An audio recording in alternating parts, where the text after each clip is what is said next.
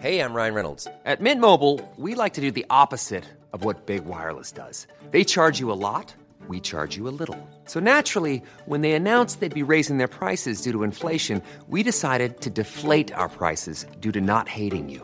That's right. We're cutting the price of Mint Unlimited from $30 a month to just $15 a month. Give it a try at mintmobile.com slash switch. $45 upfront for three months plus taxes and fees. Promo rate for new customers for limited time. Unlimited more than 40 gigabytes per month. Slows. Full terms at mintmobile.com. Even on a budget, quality is non-negotiable. That's why Quince is the place to score high-end essentials at 50 to 80% less than similar brands. Get your hands on buttery soft cashmere sweaters from just 60 bucks, Italian leather jackets, and so much more. And the best part about Quince, they exclusively partner with factories committed to safe, ethical, and responsible manufacturing. Elevate your style without the elevated price tag with Quince. Go to quince.com slash upgrade for free shipping and 365-day returns.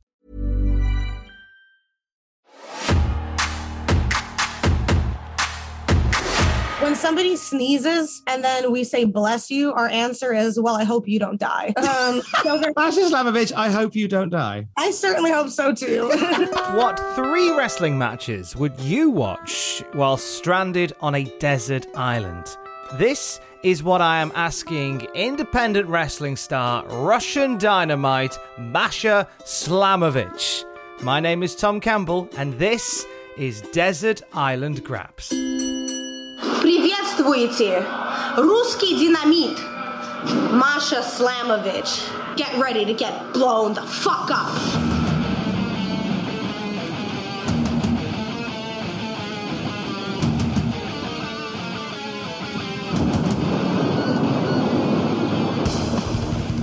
Masha Slamovich, how are you doing? I'm doing lovely. How are you? I am brilliant, thank you. We're talking uh, just still hours removed from an amazing weekend for the National Wrestling Alliance and a history-making Saturday night at Empower that you were a part of. How, how was that whole How was that whole history-making malarkey for you then, Masha? Oh, it was absolutely, you know, a historic night. To say that it was undescribable and unforgettable, you know, it's I don't have enough words to describe what the history and wrestling in that building and wrestling on that show, you know, it was one of the greatest nights of my career. So there's that Can you remember how you got involved with the NWA. With that particular show? Is there? Can you remember the phone call you got or the? the... Yes. So I uh, I was in Texas on one of my infamous Texas loops for a couple of days. And I believe I was in Dallas. I was actually at VIP wrestling in the locker room talking to one of my friends. And, you know, I just was scrolling on my phone and I saw the message from Mickie James that she was uh, interested in bringing me to Empower and she wanted to call me. So that was a very exciting thing to learn right as right before I went out to the match that I was having that evening. And um, the next day we had a phone call while I was um, I was at another wrestling show and we spoke. And you know, uh, it was really really awesome. I was kind of um, taken aback by being called. I wasn't expecting it at all. I I didn't uh, comment on the original post when she had made the announcement, and for them to reach out to me meant a lot to me. just to, to to be in that room was there somebody that um you got to to chat with even briefly that that really made your weekend? For sure. The the people who i got to meet who i've not met before and it was an really awesome experience speaking with them would definitely be awesome kong and medusa awesome kong is a force of nature. It was a, what a great way to go out uh, on that particular weekend as well. It was really special. It was it was really special indeed to witness that and to you know share a locker room with her and be able to talk. And medusa as well. We spoke about her friend and my coach uh, chigusa nagayo and we spoke about you know both of our respective times in japan. It was really cool talking to her and we're going to talk to you about some of those times as well. But in the process of doing so, we're going to get you set up for a trip to a metaphorical desert island. I think we're kind of already there, Masha, because I can can I hear birds in the background at your place? yes i have some parakeets who are being very loud in the Oh no, they're absolutely fine. I encourage them to be nice and loud. How how old are your parakeets? uh, probably around six or seven How long have you had? So, you, how long have you had them? Just about that long. I got them, well, you know, as soon as uh, they matured enough to be transferred away from their mother bird. So probably around six to seven years. Have you always been a parakeet person? I've always been a bird person. I've always wanted bigger birds. Um, I've had these parakeets, and before I had two more sets of parakeets. But I think, uh, you know, eventually, unfortunately, this these birds will go on, and I will upgrade it to a bigger bird. I will I will be like Koko B. Ware with the giant parrot on my shoulder. Oh, that would be a look. I'm ups- I'm I'm, I'm hopeful that maybe for the next Empower, you have both parakeets on your shoulder. I think that's. I would love look. that. Unfortunately, they're horribly behaved. So, Who's the naughtiest of both parakeets? oh, they both egg each other on to be the worst. okay, well, a parakeets aside, we're going to talk some wrestling. We're going to put you on a desert island with a DVD featuring three wrestling matches that mean something to you that you can watch whilst you are there. What would you like your first match to be, Masha? well, for my first match, I'm going to pick one of my favorites. Uh, I, the first time I watched it, it absolutely blew me away. It was um, Kenta Kobashi versus Misawa Mitsuharu. Um, I believe it was June 3rd of 1999.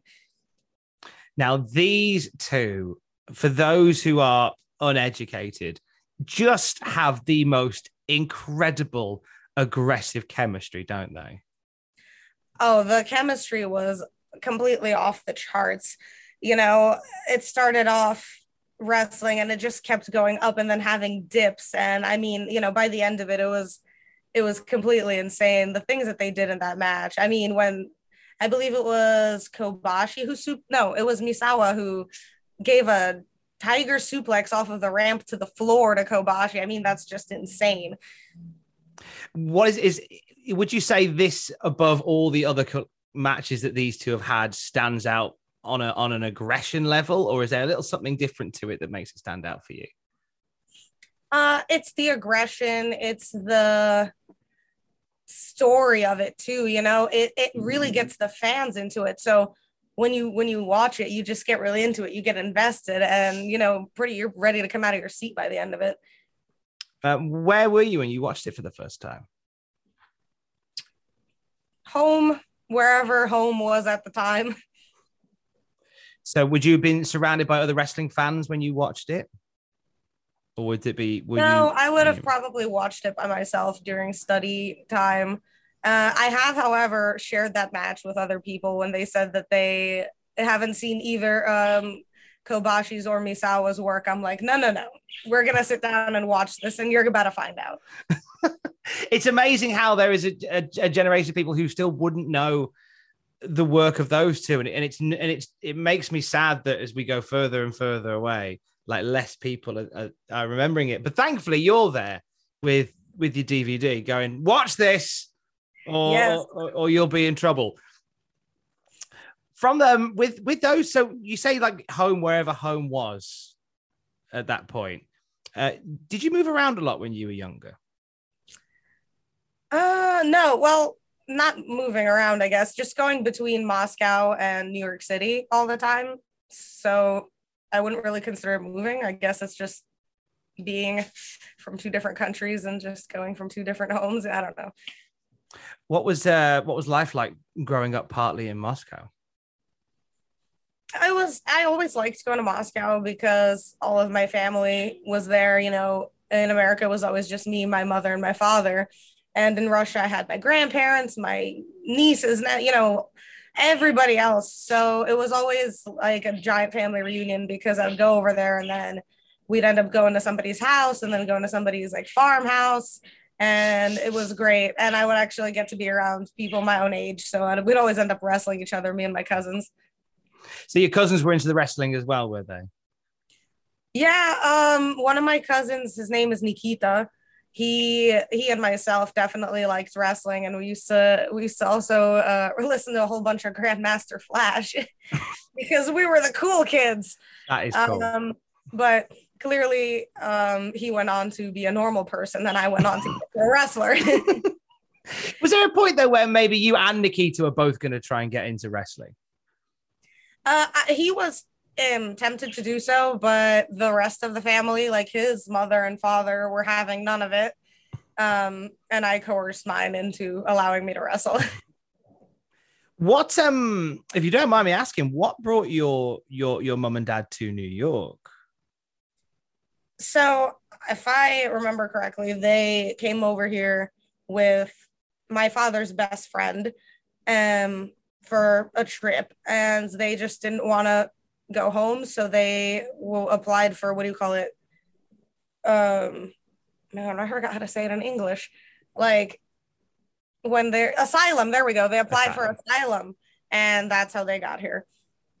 And obviously you go back and forth now so you get to see your your family back uh, in Moscow and you get to spend you know you, you spend a majority of time now in New York would you ever move back to Russia uh, on, a, on a more full-time basis I've thought about it.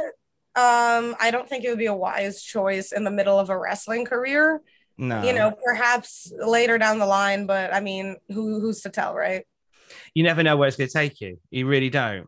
There is um there is a wrestling scene there's like a, a wrestling scene that's but that's still burgeoning over there. And it's it's what's great to see in that is that like i come from a generation of of where there were russian wrestlers who predominantly weren't russian um Yeah. so like uh, with yourself like how how did you find that when there were so many wrestlers who were historically sort of claiming Russia as their own, but they were from different parts of America or, or Croatia or places like that. Did did that, that burst any bubbles for you, or was that just something that didn't really resonate with you?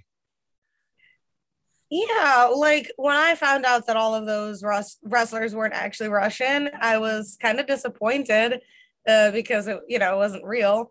But then I just kind of thought, well, I'm gonna be the one to actually be Russian and represent my country in wrestling. So that kind of was a bit of an inspiration part to it. What was the moment where you decided then that you you much you loved watching wrestling, but you wanted to pursue it as and become like the wrestler in Russia? I I mean all of the detailed thinking of like I'm gonna be the wrestler in Russia and stuff that didn't really um, immediately come, but I remember the moment I saw wrestling, like five minutes later, I knew that that was what I was gonna do when I grew up. Um, I just remember you know being like a, such a young kid, like three or four, and other kids are like, oh, I'm gonna be a firefighter or like a doctor. But I couldn't relate to any of that. You know, I already thought at that age, well, how do you know that that's what you want to do? Like well you only know that because that's the only things that were like told to children. I knew that there were other options. I just didn't know what they were. Um and then i always loved martial arts and i wanted to be a martial artist. And when i saw wrestling i was like yeah that's my fighting style. I was like it just told like it called me. And ever since the moment i saw it i knew that that's what i was going to do in my life. What drew you into uh, martial arts away from wrestling for a second? What, what what was your pull into martial arts? so I remember my mother had purchased some like bootleg Bruce Lee DVD for me when I was a really young kid, you know, around the same age. Um, and I watched it and I was like, dude, this is so cool. You know, I wanna, I wanna like be a black belt or like be a samurai. And then I realized that those weren't feasible things how I could make a living. Um, but then I saw pro wrestling very shortly after that, and I was like, yeah, this this is my thing. Who were some of the wrestlers when you when you started watching it? Then, as you're as you're making designs on going, that's what I want to do for a living. Who were some of the wrestlers that you you looked up to and you aspired to? Well, specifically, you know, thinking back, the the people who stood out to me were people like Chris Benoit and Fit Finlay, um, because of that strong, aggressive style that I liked. I liked the aggression and the violence. Uh, and I also did like Rey Mysterio too, because I thought I was going to be a high flyer. I was like, yeah, I'm going to be a luchador when I wrestle. And clearly that was not the case. Because what's been what's what I've loved to hear from you is that because as we've already said, you have those Ameri- those wrestlers from America who portray Russians, whereas you've gone, I don't want to be a Russian wrestler portraying a Russian, you've said in previous interviews that that can become a crutch. So you kind of want to find your own way with it. Um, have as as you were sort of getting into the industry, did you have conversations with promoters that wanted to to put that on you, that gimmick, that style, that sort of look? I've never really had promoters want to do that, um, or you know, aggressively push for me to be like the evil Russian. Um, yeah, so that was never really a conversation that I had. They just kind of accepted me for whoever I portrayed myself to be at the time. It's what I love as well is as I was looking into this, like the the name Russian Dynamite, as you know, he's from our neck of the woods. He's just from across the Pennines here. Russian Dynamite's a, a Tom Billington reference. It's a Dynamite Kid reference. It is indeed. Some love. Was there some love for the British Bulldogs from Masha Slamovich? Oh, absolutely. You know, right, right over here past the, my computer, I have like a, uh, like a case displaying all of my wrestling stuff, and I have a signed like DVD of Dynamite Kid, and I have a little British Bulldog figure over there. I totally loved the the British Bulldogs and Dynamite Kids wrestling style, especially the work that he did in Japan, for example, with Tiger Mask. Um, you know, their match in Madison Square Garden is absolutely legendary. So the Dynamite Kid played a very big part in my style and my wrestling and, you know, the Masha Slamovich that you see today. Well, that it, it, again, it explains the love for for your Chris Benoit as well, because Chris Benoit was somebody that also looked up to uh, to Tom Billington as well, and you can see it and you can feel it in that style as well when you see them going. Um, and, and traditionally, you you made your debut in Japan, so how did it? How did you go from growing up partly in Moscow, partly in New York, to to beginning your career in Japan? How did how did you get from A to B to C? So I was originally trained by Johnny Rodz in Brooklyn, New York, and at the time that I was there in the beginning, he had a um, a partnership with CMLL in Mexico and Reina uh, Women's Wrestling in Japan. And by the time that I was legal to wrestle in New York State, which is the age of 18. I was just under that. I was still 17. Um, we kind of had a fake ID made, and I ended up having an exhibition match just to like show what I could do. And they were like, Yeah, we're going to take you to Japan. And I graduated high school, turned 18, and two weeks later, I was debuting in Tokyo that's the, the, the speed of that is incredible. But with this the fake ID thing, right? So was that just in case somebody tapped on the door of the the wrestling show and went, "Can I just make sure everybody's the right age?" Was it questioned at any point the fake ID? Um, because that was I, that, you get a sweat on dealing with that as well as wrestling. So yeah, so we had the commissioner coming by and making sure that like everyone was like of age and whatever. The, I don't even remember what the rules were, but the commissioner was there to make sure that everything was going well. And I do remember them specifically being like, she looks a little young. And they're like, can we see your ID? And then I think it said that I was like 23. I was like 17. That, that was completely unbelievable. But whatever, they ran with it. So we're just gonna forget that that ever happened. It said McLovin on the on the on the ID card. Oh, the, the ID said that I was like Brazilian or something. I, I wish that I could find it. It's like in one of my shelves over there. It's a, it's a picture of Tom Billington with a blonde wig on. Essential. How they got past, I don't know. But with um with Johnny Rodz training you then in Brooklyn before we jumped to Japan. So was when you when you you know you knew very early on this is what I want to do. I want to be a wrestler. This is where I'm going. Did did you learn anything from those first couple of sessions with Johnny Rodz that surprised you about wrestling? Maybe something that caught you off guard with it? I wouldn't say um, there was anything that I wasn't expecting. I guess um, I got really stressed out when they started teaching me holds, and I realized I had to remember things because I've always had the world's worst memory. And they're like, "Well, you got to remember." It. They taught me three holds on my first day, and I was like, "Shit, how am I ever gonna remember any of this?" Because I was like, "Well, there's like five million more holds. How am I gonna, you know, hold on to this information?" But you know, repetition, repetition, repetition. That's the thing that I think a lot of people forget when it comes to getting into wrestling is that one of the key components is a really good bloody memory. for for knowing where and when you're going. Do you think your memory has improved because of wrestling? if anything, not. it's worse. uh, I don't think wrestling has improved my brain in any sense, but you know, I'll tell you, I don't know. I was, I am able to retain enough to get through my matches, so That's all that matters. that's all that matters. So to to go so soon into Tokyo to start training, like was that a culture shock to to do your bit the bit of training with Johnny Rhodes to Johnny Rodz and then to be in Japan, which is a very different, very very disciplined system. Was that a culture shock to you, or were you just were you ready for it? Uh, I I believe I was I was ready for it because I always held myself to a very high standard of self discipline, and I've had high expectations of myself. You know, from day one of getting into a ring at Johnny Rodz, I had the utmost respect to pro wrestling, and I believed that I had to be the best, not only for myself, but if I wasn't the best, I would be doing a disservice to the business. So I made it a point to just be very professional and strict with myself and be serious with my studies. And that carried over to Japan. You know, when we started training at the Zero One Dojo, it was just the same as I was um, training at Johnny Rodz, except clearly, you know, we were learning different things, doing things in a different way.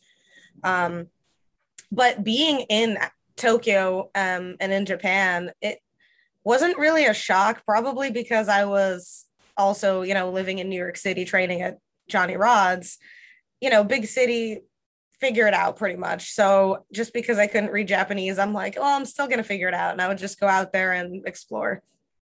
What was some, what some of the favorite parts of of your time in Tokyo, away from the wrestling side of it, and just sort of exploring, uh, ex- exploring the city, exploring the culture? Uh, what were some of your favorite takeaways from your time there, Masha?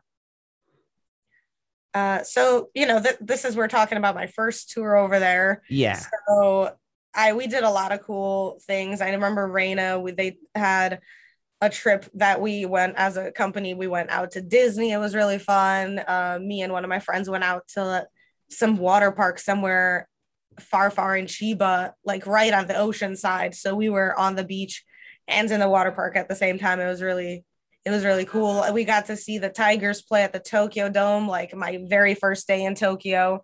So I went immediately to the Tokyo Dome, and it was probably one of the coolest experiences of my life. Um, and then I could just talk for an hour about the food.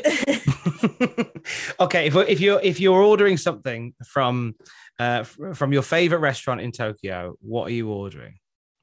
Well, if I'm at my favorite restaurant, I'm at Mr. Danger Steakhouse. I'm having that steak. That's what's going on. nice. Nice, nice. I like that. There's a lot of people. I think you. I have heard people mention that particular place before. I think it's quite synonymous um, with with the wrestling fraternity, especially. Um, so, was this this was all your first tour of Japan? When you went when you went back, like, do you feel like each time you've been back, you've you you're learning a little bit more every time still a hundred percent you know when i when i came to marvelous and we had the first show at the shinkiba first ring uh it felt like i had come home because that was where i started my career so it felt like i'd returned to where i started and it was a really awesome full circle moment um and of course, you know, living in the dojo for a year and training with people like Chigusa Nagayo and Takumi Iroha, and they would bring in guests to teach us like Ultimo Dragon, you know, and other people. So it was completely, you know, life changing. If you look at my matches before Marvelous and after, it's just two completely different people. I learned so much and changed so much over there. Who was one of your favorite people that you met during your first couple of tours of Japan? well, I'll say my first tour, I was lucky enough. Um, my second match ever was a singles match against Mima Shimoda.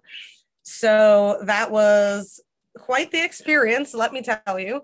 Um, it was it was an experience. It was really wild, but I'm very, you know, very grateful for it.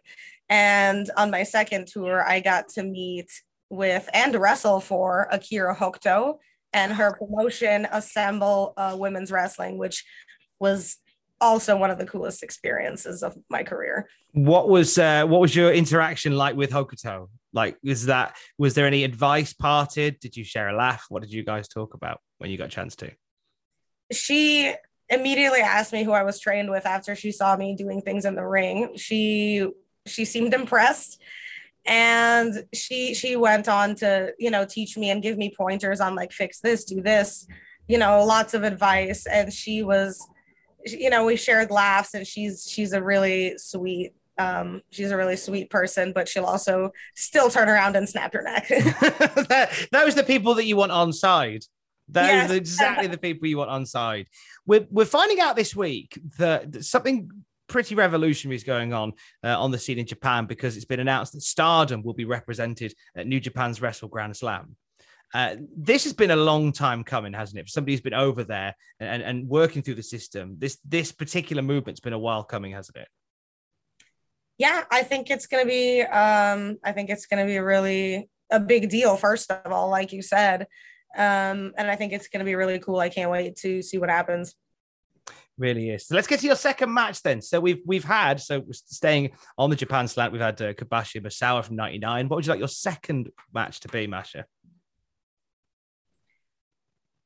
well i'm like the the match i had originally picked to be second and now i'm changing it on the fly uh it was originally going to be the or maybe we could just do four matches right i mean Sorry, I Oh. just, oh, sorry, my, my my camera disappeared there. Sorry about that.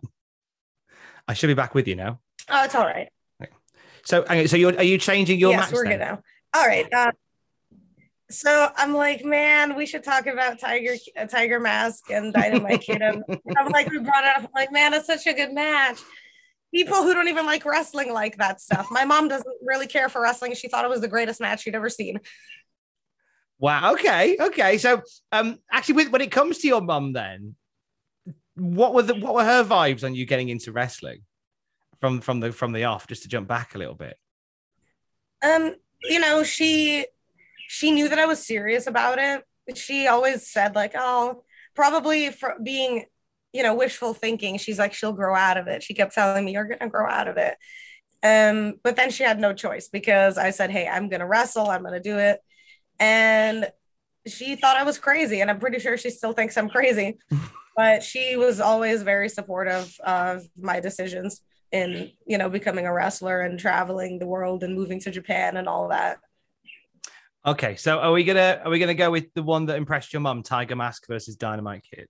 Yes, we're gonna go with that one. That is uh, historical and legendary, and it's just it's such a good match. I mean, what can I say? So, um, first time you watched this one, then can you remember where you were when you first watched it? I don't remember where I was, but I remember having heard about the match and you know, I figured, all right, well, I've got to go watch it now. And I looked it up. And it was so different from the things that were being done at the time because I would always love to watch older wrestling. Um, but it was so high paced and the transitions were so clean. I mean, it just looked like water flowing in the ring. It was completely incredible. I was blown away. Um, you know, I had read so many people say it was incredible, best match ever, five stars. And then I watched it. I'm like, yeah, that's all correct what they said. Everything about that is is absolutely spot on. Uh, so it was it was Eddie Guerrero under Tiger Mask at that point, if I remember correctly. It was Eddie, wasn't it, for that one? No, no, no. That w- if it was Dynamite Kid and in Madison Square Garden with Tiger Mask, it wasn't Eddie. It was the original Tiger Mask. Ah, apologies. Yeah, you are right. You are right. It was that one. I'm I'm many dec- I'm many years ahead for that one. But th- and again in Madison Square Garden for that one to go down. Madison Square Garden, which is a hotbed hotbed for sort of the the WWF and the WWF style. So the the crowd reaction to that is even more special because it's at a point where sort of got the, the you know the, the burgeoning the, the the embryonic sports entertainment style, and then just this that just ex- that pops in the middle of it. It's it's something special. It really is. Um with the other match that you were going to choose because you know to go behind the curtain on this. Um the other one you were going to choose was a was a very different match. It was from wrestlemania 20 wasn't it? Yes, it would be Benoit versus Triple H versus Shawn Michaels. so what was leaning you towards that match before we decided to go with uh, Tiger Mask and Dynamite Kid? You know, that match, obviously, if you're a Chris Benoit fan, is like the pinnacle of, you know, his career. He finally, you know, won gold WrestleMania, had like, you know, the, the boyhood dream comes true moment. And the match itself was incredibly done. I thoroughly enjoyed it back when I saw it. And then obviously I've watched it back since a million times. And, you know, the, the match is great. And then just like the emotion, you know, the emotion of him winning and then Eddie coming out and them having their moment in the ring. It was just so beautiful. And, you know, as a kid watching that, I just, I was like, you know, I, I hope one day I have my own moment like that too. I remember staying up late to watch that, and yeah, you had proper tears in your eyes because they're like two of the top guys who who who shouldn't have made it work. And again, it kind of it draws those parallels with Tiger Mask and Dynamite Kid in Madison Square Garden because we're in Madison Square Garden for this one, and it's two yeah. guys who shouldn't vibe with what WWE does, but here they are. And they're embracing in the main event of WrestleMania, holding two respective world heavyweight championships and and and that's that's a sign, if anything, of like of, of perseverance. And would that have been would that have been something you would have thought about, or was it more just a case of oh these I like Chris Benoit, this is cool?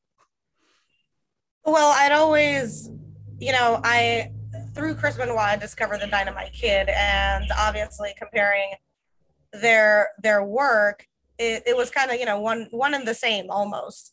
And like you said, the Dynamite Dynamite Kid wrestled Tiger Mask in Madison Square Garden. And it's almost like the second generation of that because, you know, uh, Eddie wrestled as Black Tiger over there. Benoit was Pegasus Kid, um, Wild Pegasus, and they were doing that same kind of style and they were very complimentary together. So it's almost like almost like his if they had wrestled in Madison Square Garden, it would have been like history repeating itself, sort of. But mm. them having the moment was close enough. Uh, obviously, what we know about Chris Benoit, we know now, and I know there'll be that there are people that aren't able to to separate the man from from the matches now. I don't know whether have you had anybody in in your in your group in your network of people in your in your friend circle who are in that position where the the, the Chris Benoit uh, incident occurred and they've not been able to watch his matches back since definitely have had to have that conversation with people. You know, I don't think it is correct nor fair to say that oh, is like this cold blooded killer because he's not.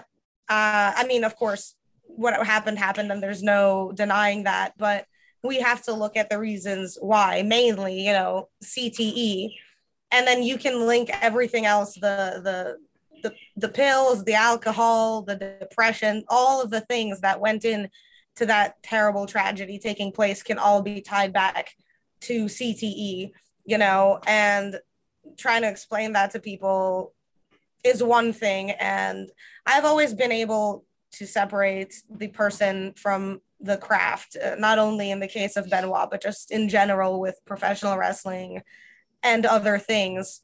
And I just think it's unfair, even if what took place did and it's tragic, to take a man's life work and just completely erase it because he died for the sport essentially you know? It what he loved killed him but he dedicated his life to it. So i believe that his at least his work should live on if not the story of what happened unfortunately. We had um we had tyson dukes on this show a few months back, and Tyson played uh, Chris Benoit in the Dark Side of the Ring documentary. And he's also a big fan of Chris Benoit. And, and we had a similar conversation. And, and he said, sort of verbatim, what you did in the sense that it, what happened was was was was unforgivable and, and dreadful but there is this you can't just you can't throw away this body of work because of it and I think I think as time has gone on, more and more people seem to come around to that idea of like getting to the point where we can watch those matches again, like WWE now on the Peacock network. And it's only a tiny thing, but I noticed it the other day, Mash, like that on the network, like they are now on the Peacock network, they're now referencing Chris Benoit more. Whereas on the WWE network, if there was a Chris Benoit match, it would just say like Chris Jericho competes in a singles match. Yeah. They wouldn't even write his name down. So well, I've never been on Peacock, um, but I'm very happy to hear Mm. that they're finally referencing his name and they're, you know, giving credit where credit is due. Um, I mean, what can I say? If John Cena murdered his family, are we just going to forget everything that John Cena did? That's that's the only thing that I can say. I'm like, if you know, imagine if it was anybody else. Mm. Yeah, it's true. It's true, and it's it's a it's a discussion I think we'll have many times over on this show. But uh, I appreciate um, you entertaining it because I thought it was you know you Chris Benoit is such and you can see it when you especially when you do uh, do do stuff in like CFU and we'll get to that in a bit. Like you can see that that influence there in what you do, and to, to go back to what you do because that's why we're here to talk about it. Uh, you just seen in 2019 like to many people, and I know this isn't the case because it's a lifetime in the making, but you just seem to burst into existence. It seems like they just all of a sudden, like you were there, you were you were you were popping up in so many wrestling promotions. Did you feel like it kind of when once you got the the ball rolling in America? Did you feel like it just happened overnight? somewhat yeah because you know as as we were talking my career has in the beginning had not taken place much in the united states. After my debut in japan it was just here and there working in 27 tw- uh, end of 2016 beginning of 2017 it was like you know completely forgettable stuff that was done in the united states we don't even remember it i mean i don't fucking remember it so whatever um, and then I left to Canada and then, you know, Dominican Republic, Puerto Rico, wrestling in Russia. I wrestled everywhere but the United States. And Was that by design? it was it was definitely by design because I had always wanted to travel the world and you know wrestling definitely helped me do that. So I felt I was on a path too. I felt that I was almost following the footsteps of my heroes because from wrestling to Japan to then extensively working in Canada and learning that style, I was like, you know, this is almost like Benoit and Dynamite Kid going over to the Hearts and studying over there on their excursion. Like I had my own Canadian excursions where I learned so much that had changed me into the person I am today. Um, and then when I came back, I said, well, I've got to try in the States now. And that was just around April, the end of middle of April, beginning of May of 2019. And from then until I left once again to go to Japan, um, that's when I pretty much burst on the scene and everybody thought I was new. Everyone's like, oh, you, you have you just started? And I was like, no, I've actually been around, just not here. And it was just and to to to touch on a bit of that time that you went before you landed in America because you mentioned you know you mentioned that you you wrestled in Russia as well and just I wanted to get a little temperature check on sort of the the Russian wrestling scene uh, as it stands. I mean now you're now you're you're a bit more focused around the United States. Do you still keep in touch with what's happening over there? Is there still is is it a thing that is the Russian wrestling scene growing exponentially at the moment?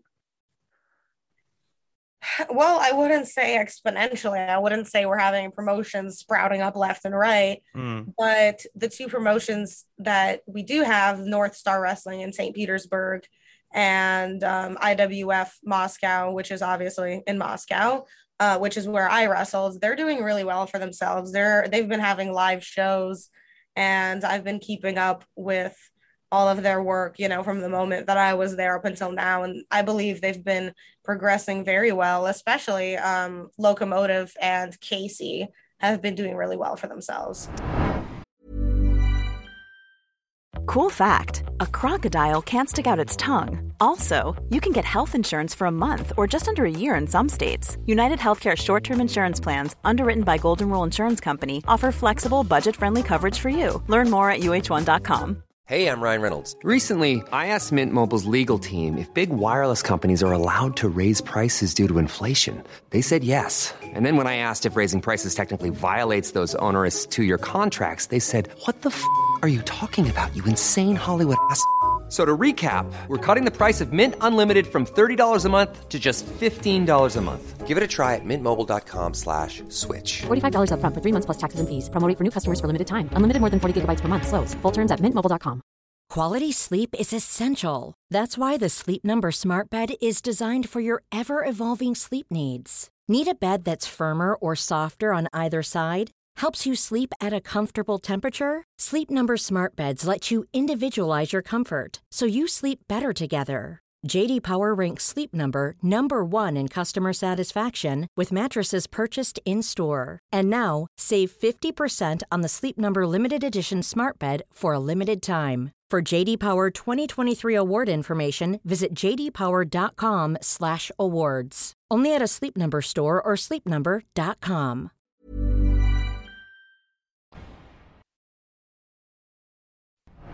The following knockout bout is scheduled for one fall. Introducing first, Masha Slamovich. Masha Slamovich. I don't know, Don. I just don't know. What do you don't, don't you know? I don't think that her last name is really Slamovich. Why would you say that? I think she made it up. I've personally known a lot of Russians who have that last name. Slamovich. Yeah. Masha Slamovich. Masha Slamovich making her AEW debut here tonight. She's going to have her hands full. Yeah, she is. But I, I want to mention that she's a very talented young woman. She's worked with us extensively at Mission Pro Wrestling. And she's very, very young. She's like I said, she comes from uh, Russia and she's worked in Japan for a long, long time. She just returned about seven or eight months ago. And she's been doing a lot of work in the independent scene. Well, you can see to your point, Rose, that the way she just how the way she walks around the ring, she has a certain poise and confidence. So I, I get what you're saying. Yes, she does. And I can tell you, I've been in the ring with her. We did a 25 minute match, and let me tell you, that was interesting. Okay. I believe it. Your Impact Wrestling debut, did you get that? Did I hear with like a couple of hours notice? The, most TV opportunities I have come with like two days, a couple of hours. The AEW notice, I got it like two days before. Do you just always keep like a backpack by the door, knowing that Oh, like my, my suitcase doesn't get unpacked. It's like I take out my shoes, kick pads, and gear, and I wash those. But like my merch, my makeup, my like extra things that I need to stay, they just don't ever leave my suitcase. So I am ready any moment of the day to just run out of the door. And you know, with Impact, I I was told like the day before to come the first night and just you know help set up. What if there's a spot? Whatever. And there was. And that's how I ended up wrestling Havoc. And the second I did they didn't tell me that they wanted me back for the second day. So at 4:30 on a Friday, I was almost ready to leave to my show, which was in New Jersey. And I get a call and they're like, hey, uh, your match is at 645. And I'm like, what match? so I had to just book it. Thankfully, the Melrose Ballroom is 30 minutes from where I live. And I just ran in the building, got in gear, and pretty much went out to the ring with uh, Jordan Grace. And Jordan's such a professional that that you would have arrived in that time and you still would have put together something before you even had a chance to go out there. Me and Jordan had like 10 minutes to talk, but you know, if you watch the match back, clearly we did a good job uh, putting it together. Was it a similar thing with your because with your AEW debut? That was last week, I believe. Was that your first AEW appearance last week? It was two weeks ago, yes. Two weeks ago. Apologies. Yeah. So it was you and Penelope Ford in Pittsburgh. Was that a similar sort of fly by the seam, fly by the seam of your pants type? Can you get to Pittsburgh? We've got a thing for you. Was that a similar story there? Yes. Um, I remember er- emailing um, the week before and talking about like, hey, how close is Pittsburgh to you? But I figured like, hey, this is for future reference, and I was like, you know, close close enough that I can get there. And I I was on a loop the next weekend of four shows, so I wasn't really on my phone much. I was on the road, busy, and I was training at Cheeseburgers Cheeseburgers Worldwide Dojo on Monday night in Philadelphia and Bristol. And I open my phone and it says, Hey, we need you at 1030 um, for AW in Pittsburgh on Wednesday. And I'm like, I'm not even going to be in New York tonight. So it was a mad dash the next morning, you know, work out, go back to New York, get ready. And the night, um, the night before we had to drive out to to Pittsburgh uh, in a mad dash, but we got there. I think that's it's a testament to that work ethic, and a lot of people who want to get on will will will hear this, and it's a reminder of look, if you want the opportunities, they're there, and you can't go no excuses. If they ring you and say, "Can you be here for Wednesday?" Like I've I've I've had that before with with my career in broadcasting, where they say, "Are you able to cover a show at the top of the country tomorrow afternoon?" I go, "Yeah, no problem. See ya." Click. Right. How do I get there? Like that, you worry about that after. like you just go, yeah, I'll say yes, and then I'll I'll figure all the I'll figure all the itinerary out afterwards. We'll figure it out, and that's what it is, isn't it? When when opportunities like that come, you just you can't make excuses, and you just have to go.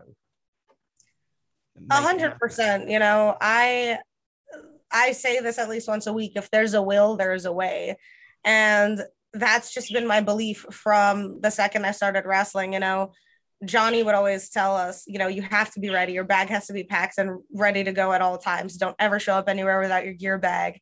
So, you know, I was always taught to just stay ready and stay prepared because you never know when the opportunity is going to come. And, you know, as you see, it's just been a it's just been a thing in my career where all of the most important matchups that I end up having are always last minute. They shouldn't even go as well as they do. Mm-hmm. And I pride myself in just being one of those people who says, if there's a will, there is a way, and I'm going to make it happen no matter what. For someone like yourself, who is who is always on the go, ready to go whenever, um, how did you get on last year when everything stopped? So uh, I was lucky enough to be over in Japan um, during that time, which, of course, when I found out that you know Gaia show was getting pushed back an entire year. I was very upset. You know, like our shows were getting canceled. I was supposed to debut with like Sendai, have more marvelous shows. I, I was heartbroken. Um, and I was very frustrated because at the beginning, you know, I wasn't taking this seriously. I was like, oh, you know, it's just a flu. Why are we shutting down over it? I'm like, this is stupid. We all thought we'd be back to it by like June, didn't we? Yeah, I was like, come on, we're like canceling shows over some people having bacteria. What the fuck? Like, you know, um, and I just I knew I had to fight. I I was not ready to give up because I know what it's like to have wrestling taken away from me and it's I wasn't ready to lose any more time in my career than I already had. So I said absolutely not. I'm still going to fight I'm going to fight to the last breath with this, you know, to be able to wrestle no matter what the world situation is. And we ended up being shut down straight up for like about a month. Um, and when I say shut down, I mean no shows because we were still going out. Like, to like Japan wasn't like shut down like America was. So I was lucky enough to have the gym in my dojo, you know, full squat rack, all of this, and the ring. So I threw myself headfirst into studying and getting stronger, better aesthetics. I was like, I'm gonna make my wrestling better. I'm gonna train every day. And soon after we started doing dojo tapings um, and streaming them as shows which you know was the first step and it made me very happy that i was back to work even though there were no fans.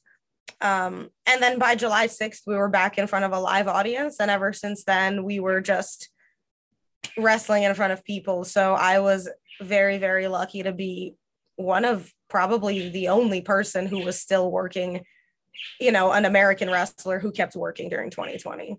So you didn't get a chance to do many of those now infamous empty arena shows then. If crowds were back pretty quick for for Marvelous and such, were they? We did like 3 mm. or 4 um tapings and then immediately we went back to show, to um to live shows. How and then we did have that? one taping in between shows, but then it was like the only one we did.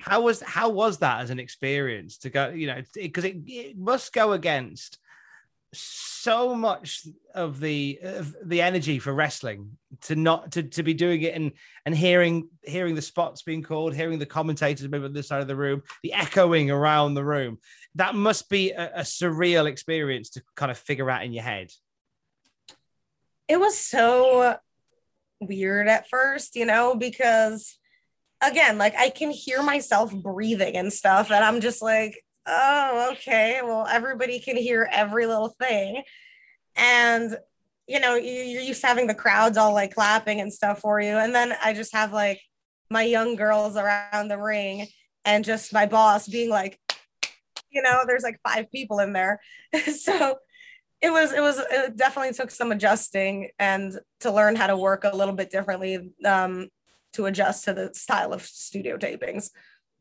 Now things are, are, are back to whatever normal looks like.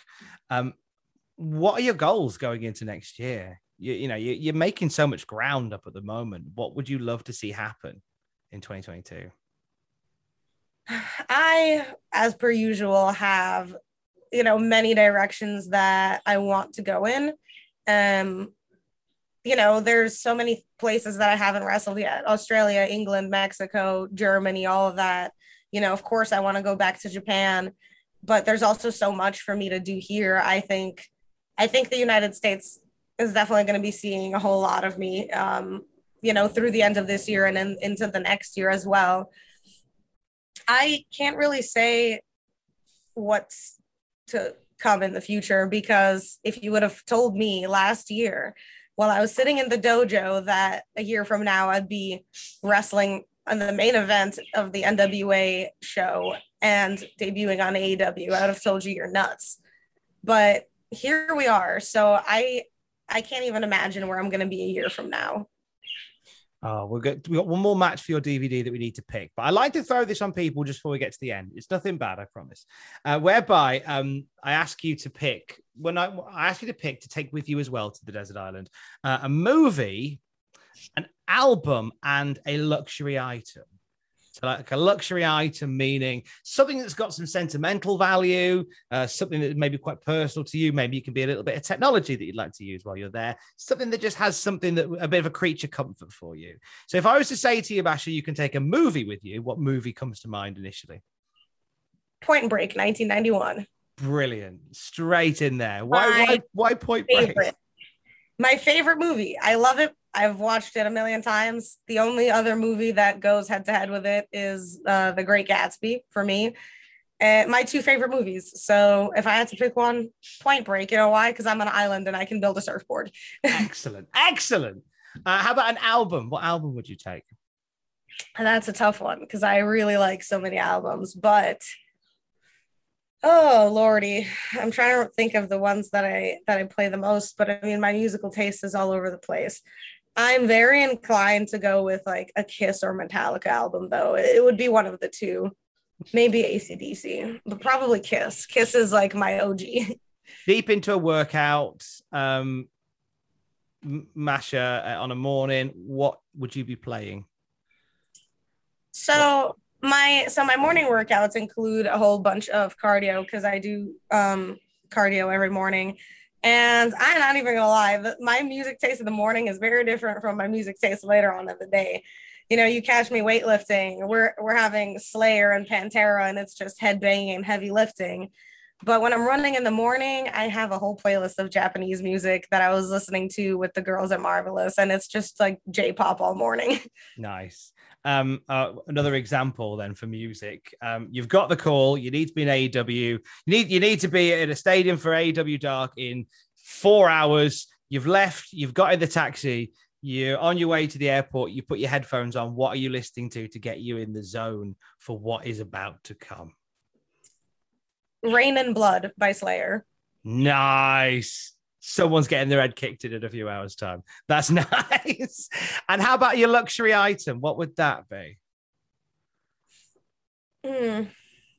Is an entire weightlifting set or like a small gym a luxury item? I think that'll do. I think I think we can take a, a small a small gymnasium that you can use, a sort of mini version of the Rock's Iron Paradise. I think is more than yeah, more I'm than acceptable. my own muscle beach gym over there.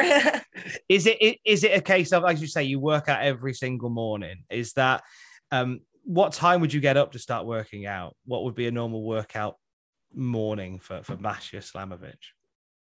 Uh, seven seven thirty. I'd like to get started uh, and just go like thirty to forty minutes. Um, I'll go, I'll just either run or I'll do like a CrossFit circuit or I'll do the bike. You know, there's I have a couple of different things to keep me from getting bored. Nice, nice. Yeah, you can take some weightlifting stuff. I'd have thought. I, I think that's fine. So your third and final match, then. Let's see. So we've got um, Kabasha Kobashi Misawa from 1999. Um, we're gonna should we go? Are we gonna go with Tiger Mask versus Dynamite Kid from Madison Square Garden? Are we gonna go with that one? Let's do yeah, it. let's go with that one. Even though the other, we still gotta just put the WrestleMania 20 as honorable. Mention. Well, I tell you what, we can slip that in as an honorable mention. We can put it on Yeah. a B side. We'll put that in there as well because it is a banger of a match. Um, and so, what would your third one be? Your official third match? What's that going to be? So this one, I got shown this. I don't remember who showed me this. It was last year when I was like, I had a tag match and I messaged somebody and I was like, man, I need something to study to prepare for this tag match. And they showed me, I believe it was from Ice Ribbon. It was Best Friends versus Avid Rivals. And I'm obsessed with this tag match. You know, I've on multiple occasions when tagging watched it and like used it to get ideas for like structures and this, that, and the next. And it's just so good. I mean, it's very um like unknown. I've not met many people who just like off the top of their head know it. So everybody needs to go watch that match. So, talk us through the the, the competitors in this match. So, best friends and avid rivals. So, is this the AEW best friends or is this a different best? Those it's Ice Ribbon, so of course it's a different best friends. yeah, they're definitely different. I'm trying Yeah, to I was gonna say if they turned out, that'd be strange. it's Ryo Mizunami and I'm, I'm looking at the match right now because I can't remember who wrestled in it. Well, thanks. Thanks for not listing the names. Um, I, I know it's like Arisa Nakajima's in it, Ryo Mizunami, and whoever is um partnering with them. Uh, unfortunately, I'm really bad with names. No, so that's yeah, you know, okay. That's okay. but the match is just so interesting and it's dynamic. I mean, it gives you everything you want to see. It gives you excitement, skill, all of it. It's it's so cool. Is there one particular bit from that match that that jumps to the front of your mind when you when you mention it? Just like the psychology of it and the way they tell the story and the fact that they tell such a good story, but it's done quite differently than you know a regular match than you would see it. There, it's it's very exciting. Nice. Okay, and it's an ice ribbon match, you say. So if people can, is it available online anywhere? It's on I Oh, Yeah. it's YouTube. Oh, brilliant! Even better. Even better. Yeah, if you just look up best friends versus avid rivals, it's the first thing that comes up. Ice ribbon's a lot of fun, isn't it? Like there's there we we had um uh formerly from Ice Ribbon Bet Noir on this show, and she talked about her time in Ice Ribbon, and it just sounds like uh, re- wrestling is wrestling's the best when it's when it's in very serious when it can be very serious and when it can be very silly. And Ice Ribbon seems to walk that line quite nicely, where it can have a lot of fun with the format, can't it? Yes, Ice Ribbon is definitely um, a promotion that will take their wrestling in every possible direction. before we let you go, we got to talk about Borscht at the Beach, September 19th, St. Paddy's Beach in Westerly, Rhode Island. So you're putting a show on. Indeed, it is going to be Masha's Borscht at the beach. And guess what? We're having bears too, because Bear Country just got announced. So we're having beach borscht and bears. Beach, Borscht, and Bears. When, when did you decide to, to throw your hat into to putting this show on, to promoting the show? You know, I'm gonna be honest with you. We were standing right before me. Um, I was getting ready and beyond to go wrestle Diana Perrazzo a couple months ago. I believe this was in June. And I just, you know, um, Drew Cordeiro was walking past me, and I'm like, Drew, I have an idea. Borscht at the beach, let's do it. And that was enough to sell the idea. So here we are. We're doing Beyond and WWR Plus as a double header on September 19th at Paddy's Beach. Masha's Borscht at the beach. Come have some soup and watch some bears wrestle, and then watch me wrestle. The best ideas start with a pun and work backwards. I'm, I'm a firm believer in that. Not I'm- I'm- even a pun. I literally have Borscht at the beach. This is the thing. Like it came from reality because my family would always go to the beach in Long Island and we would bring Russian food and we would drink and eat borscht at the beach. And I still do that to this day when I go to like Brighton Beach. And I thought, man, this is great. Why is this not a show name? I, I, I was going to say, is somebody going to get covered in borscht? But borscht is very hot. I don't know whether that's a good idea. Well, you're, you're all just gonna have to tune in or come in person to find out what's borscht over there. What's borscht, Masha? What's borscht? Uh, where can people watch borscht at the beach? So if you can't make it to Paddy's Beach in Rhode Island live on September 19th, you can watch it live streaming on IWTV. Throw some links at us, Masha. Let's let's let's sell some merch and let's get people on your on your socials. Hell yeah. Well, you guys can find me on Twitter and Instagram and my Facebook page. Everything is under Masha Slamovich. And I also have a Pro Wrestling Tees website. Of course, that's also under Masha Slamovich. Um, but for all of the behind the scenes and upcoming events, all of this stuff, follow me or subscribe to my Patreon, which is also Masha Slamovich. Can you end for us on a, a, a an optimistic uh, quote in Russian? you know, there we go. When somebody sneezes and then we say bless you, our answer is, well, I hope you don't die. Um, so there's that. I hope you don't die. I certainly hope so too. My thanks to Masha Slamovich for joining me on Cultaholic Island. Support Borscht at the Beach at IWTV. And if you liked what you heard, check out a hundred plus more conversations like this by searching on Spotify for Desert Island Graps.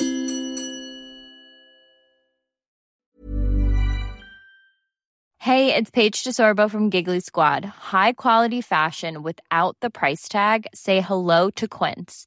I'm snagging high-end essentials like cozy cashmere sweaters, sleek leather jackets, fine jewelry, and so much more. With Quince being 50 to 80% less than similar brands.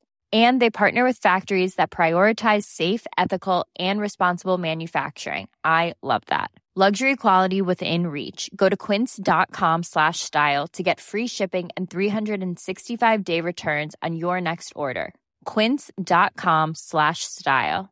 Mom deserves the best, and there's no better place to shop for Mother's Day than Whole Foods Market. They're your destination for unbeatable savings, from premium gifts to show-stopping flowers and irresistible desserts. Start by saving 33% with Prime on all body care and candles. Then get a 15-stem bunch of tulips for just $9.99 each with Prime. Round out Mom's menu with festive rosé, irresistible berry chantilly cake, and more special treats. Come celebrate Mother's Day at Whole Foods Market.